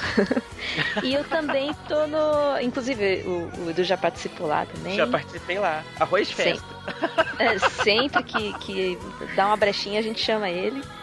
E eu tô também no Otaminas, que é um, um cast sobre a visão feminina do mundo otaku. A gente fala da cultura pop asiática sob uma visão feminina. Então a gente analisa questões de representatividade e afins, e com esse pano de fundo das obras que a gente gosta de anime e mangá. É, também Otaminas, em qualquer agregador você encontra. Também no Twitter, é legal, a gente interage bastante por lá. Então busca lá, arroba Otaminas. Bacana, muito, muito, muito obrigado pela sua presença com a gente aqui, Bonner. Já tinha um tempo que eu tava na lista aqui para te convidar, porque o Rafa já veio, então tava faltando você vir aqui também. Sempre à disposição. Pode deixar que a gente vai deixar os links aqui, as redes sociais que você quiser divulgar para o pessoal poder te encontrar, acompanhar o seu trabalho e continuar te seguindo. Muito, muito obrigado. Obrigada. Agora, Pri, o espaço é todo seu, pode deixar suas considerações finais e o jabazito. Acho que é muito legal para quem está escutando não só assistir os filmes, mas também pensar em valorizar as mulheres que a gente tem nas nossas vidas todos os dias, em todos os momentos, assim. Uma coisa que eu observo muito, eu tenho muitas amigas, muitas mulheres na minha vida e elas estão sempre pedindo um, uma força, elas acham que elas não são suficientes, elas acham que elas não estão capacitadas por algum motivo e eu tô sempre dando força, tô sempre falando não, se inscreve sim nessa vaga de emprego, tenta sim, faz sim esse podcast que você tem vontade. Então acho que quem está ouvindo devia fazer a mesma coisa com as mulheres das suas vidas. Incentiva elas a crescerem, não só no mês de março, mas no ano inteiro, entendeu? E aí falando um pouquinho. E aí, falando um pouquinho do meu podcast, eu falo sobre educação sexual, falo sobre sexualidade, falo sobre saúde e desmistifico tabus, porque a gente precisa conversar sobre algo que faz parte da vida de todo mundo, todo mundo em algum momento faz e as pessoas simplesmente fingem que não existe, acabam sendo infelizes, acabam tendo relações ruins. Então é só me procurar lá no sexoexplicitopodcast.com.br ou procurar por sexo explícito em qualquer agregador de podcast que eu tô lá. Beleza, beijo. Só não joga sexo explícito no Google que talvez você encontre outras coisas. Exato, eu ia comentar isso. Mas Joana é muito ligeira. Se você, se você jogar Eu sexo joguei e não deu podcast, se você jogar sexo explícito podcast, aí aparece. Aí sim. Aí sim, não esqueçam do podcast, gente. Exato. Ai, ai, Pri, muito, muito, muito obrigado pela sua presença aqui. É um prazer receber a sua pessoinha novamente aqui com a gente. E dessa vez não foi pra você assistir um filminho com a gente. Que bom. Foi pra você participar mesmo. A casa é sua, volte quando você quiser. E deixaremos aqui os links, as redes sociais que você quiser divulgar para o pessoal conhecer o seu trabalho e continuar te acompanhando. Muito, muito obrigado. Valeu. Fabris, é todo seu. Pode fazer aí o espaço, pode aproveitar aí o espaço para fazer o seu jabazito e deixar as suas considerações finais. Então, assim, eu, uma coisa que eu fiquei eh, pensativo em relação a esse programa é que a gente pegou mulheres do cotidiano. A gente seria muito fácil a gente pegar algumas heroínas assim, meio como se fosse a Sarah Connor ou a Ripley. Seria muito fácil, seria ser até clichê.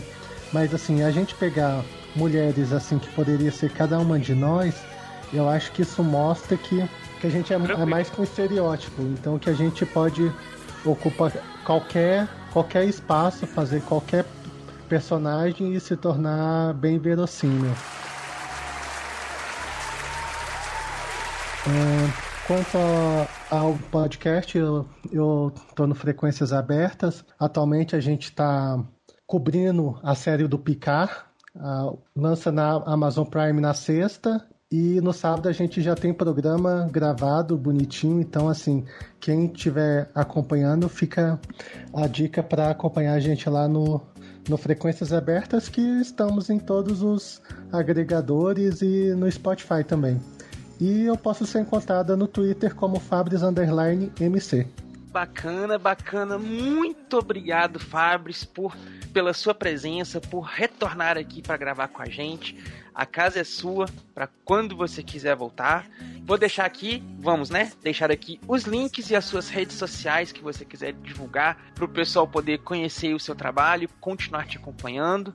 Muito, muito, muito obrigado. Pessoal que nos acompanhou até aqui, Espero que vocês já estejam ligadinhos aí. Esse cast estava participando da iniciativa O Podcast é Delas. Por isso a gente teve, não só por isso, hoje especialmente teve só meninas gravando com a gente, tirando eu. Mas a gente participou aí da tag, o podcast é delas. Então, se você quiser conhecer outros podcasts que estão participando da tag, joga lá no Google lá, hashtag o podcast é delas. Ou então você pode acompanhar também a tag e a arroba das redes sociais Mulheres Podcasters, que vocês também vão encontrar lá outros podcasts que tem muitas minas super gente boas aí, super bacanas, produzindo muito conteúdo super maneiro pela podosfera.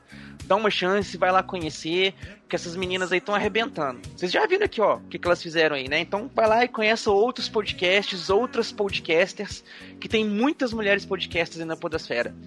É isso aí, pessoal. Muito obrigado. Nos vemos aí na próxima viagem pelo tempo. E não se esqueçam que temos aí agora a leitura de e-mails e comentários.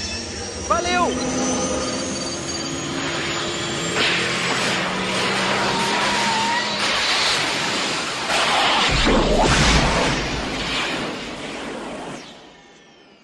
Esse podcast faz parte da campanha O Podcast é Delas 2020. Conheça outros episódios procurando pela hashtag nas suas mídias sociais e incentive mais mulheres a fazer podcast. E-mails e recadinhos.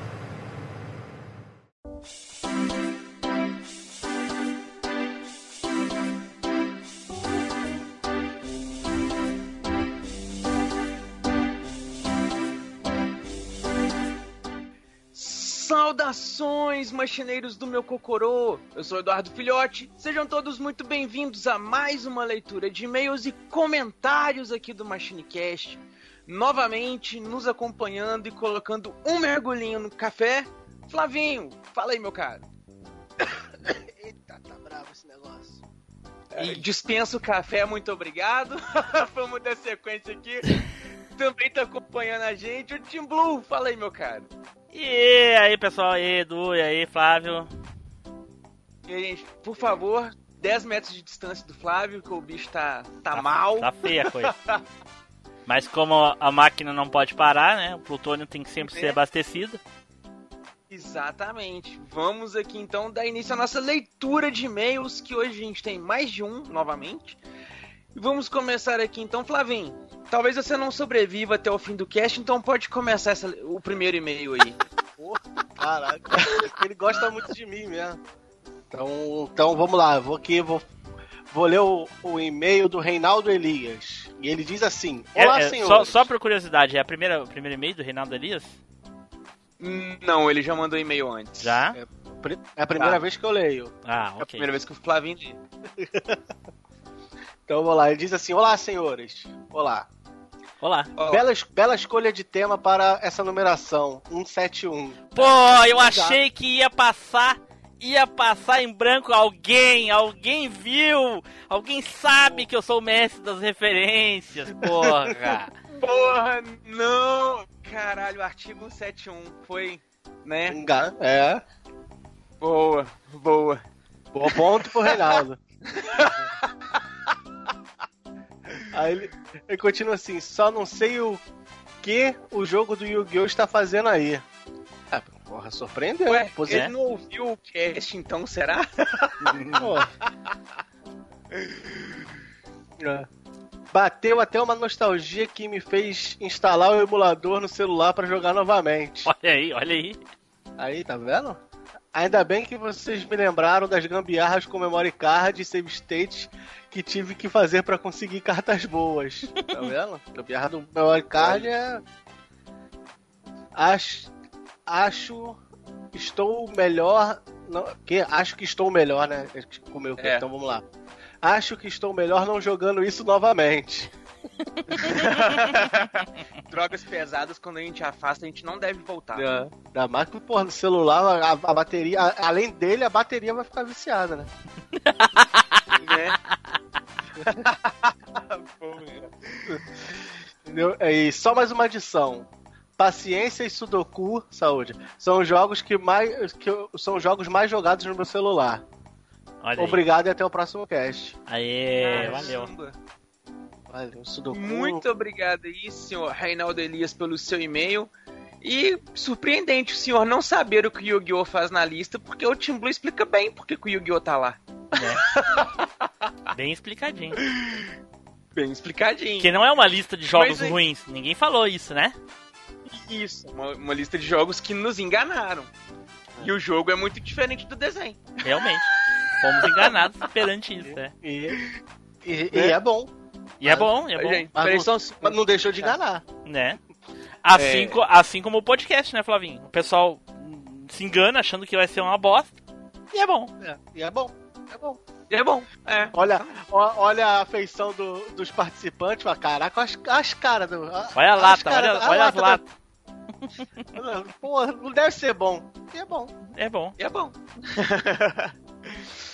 Mas então, muito obrigado aí, senhor Reinaldo. Continue mandando e-mails pra nós, não demore tanto a mandar entre um e outro. E vamos dar sequência aqui agora para o e-mail do Anderson Costa, que mandou aqui também sobre o cast 171. E ele diz o seguinte: Salve Machiners, tudo bom com todos? Ó, comigo tá bem. Flavinho tá morrendo. Né? Chilu, Tô aí, na beira também. Tô na beira do Yaki, Aí. Yatsum, o Yatsumoto lá, o, o Chique Chique. o Ha- Harayashiki, não. Cara, não, Chique Chique. Haraya Chique é o. é o. é o. chakra. É, cara, chique. Sek chique. Chique Chique, é. É o Ah, o- Sekishiki. é Sekishiki Meikaiha. Saúde.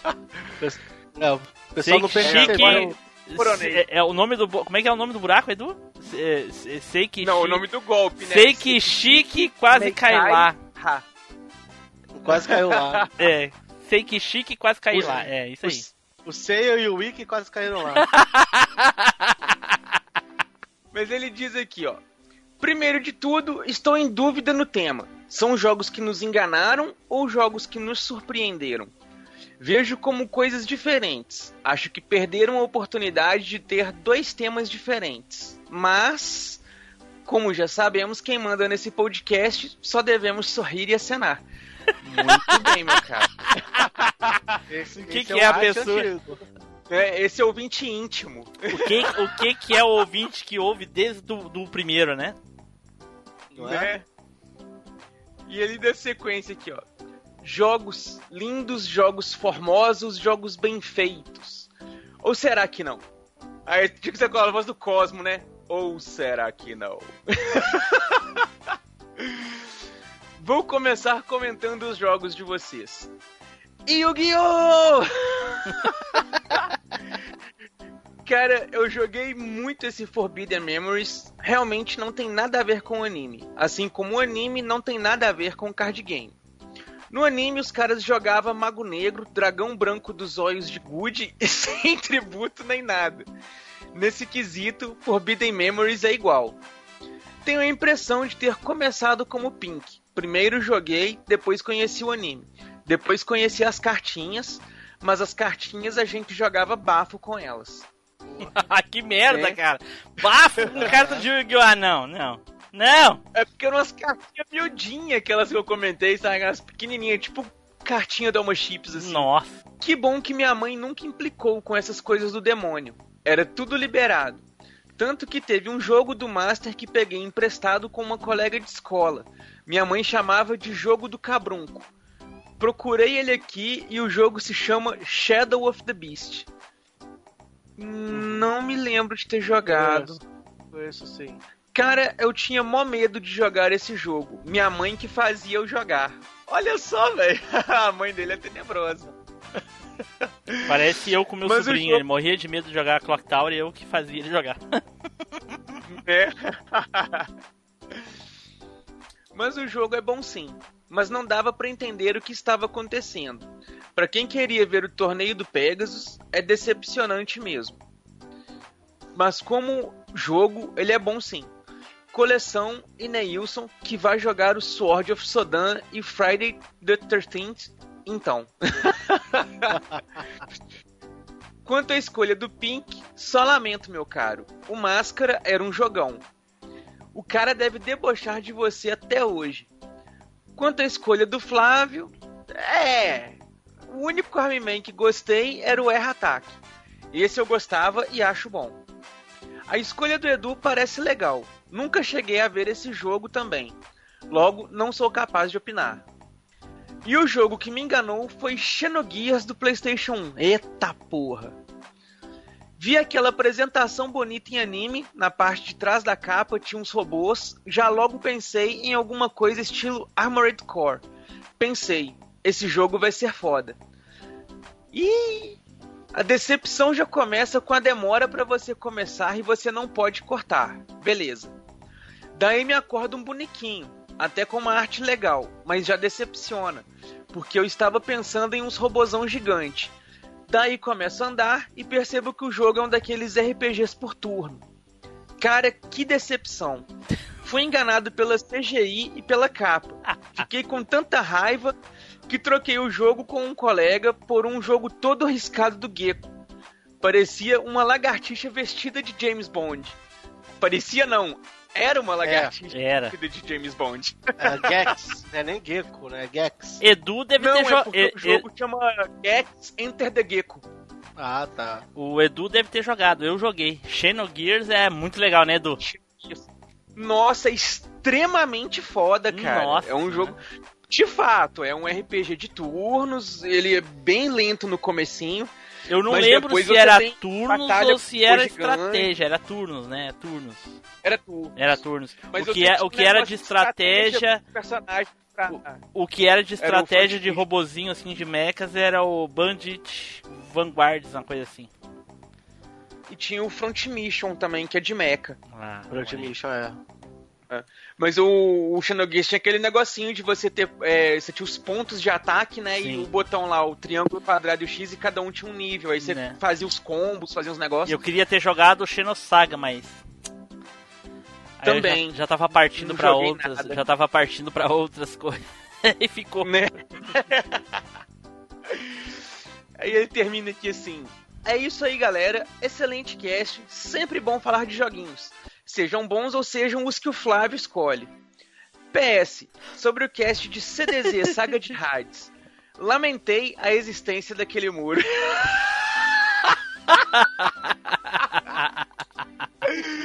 Porra! Até ai. mais. Valeu aí, meu caro Anderson. Um grande abraço. Muito obrigado aí pelo seu e-mail. Continue mandando pra gente essas pequenas muralhas de texto, porque é sempre bacana esse feedback das coisas que a gente fala, dos- das coisas que a gente escolhe. É bem legal. É, é uma pena, infelizmente o, o Thiago Ramos Melo e o, e o Darley Santos não ouvem mais o cast, mas fazer o que, né? Um É. dia, quem sabe, É. aparece alguém pra substituí-los. Quem sabe um dia, é verdade. Mas eles estarão aí nos nossos corações forever. Pra Beijo sempre. pra eles. Pra sempre. Mas então é isso aí, galerinha. Se vocês quiserem fazer aí como Anderson Costa e como Reinaldo Elias e quiserem aparecer aqui no cast, vocês já sabem. Mandem aquele e-mailzinho maroto pra nós, que ele será lido aqui na íntegra e comentado. Ou então, vocês podem ajudar a gente lá no nosso Padrim, que aí além de vocês serem comentados aqui, vocês vão ter acesso aos casts antecipados, vão participar de algumas coisas dos bastidores e muitas outras coisas aí de acordo com o nível de padrinho de vocês. Então vai lá, apadrinha a gente. Se o padrinho for ruim, pode ser pelo PicPay, as recompensas são as mesmas e você também vai ser citado, comentado e receber as coisas do mesmo jeitinho. Não preocupa. Espero que todos tenham gostado muito desse cast e também dessa leitura de e-mails e comentários, porque vocês já sabem. Nos veremos aí pela próxima viagem no tempo e pela próxima leitura. Valeu! Tchau! Oh!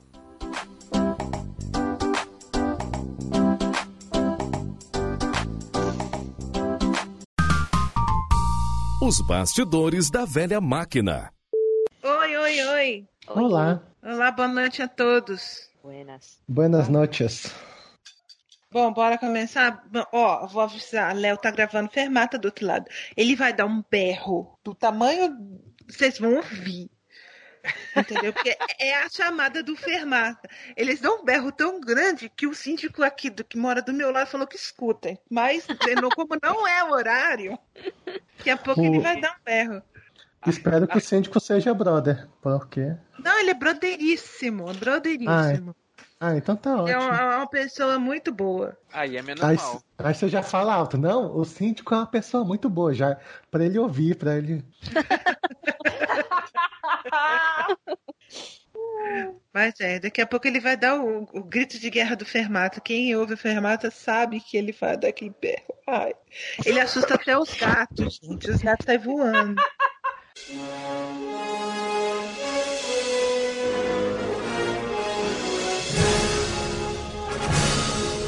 Você acabou de ouvir MachineCast.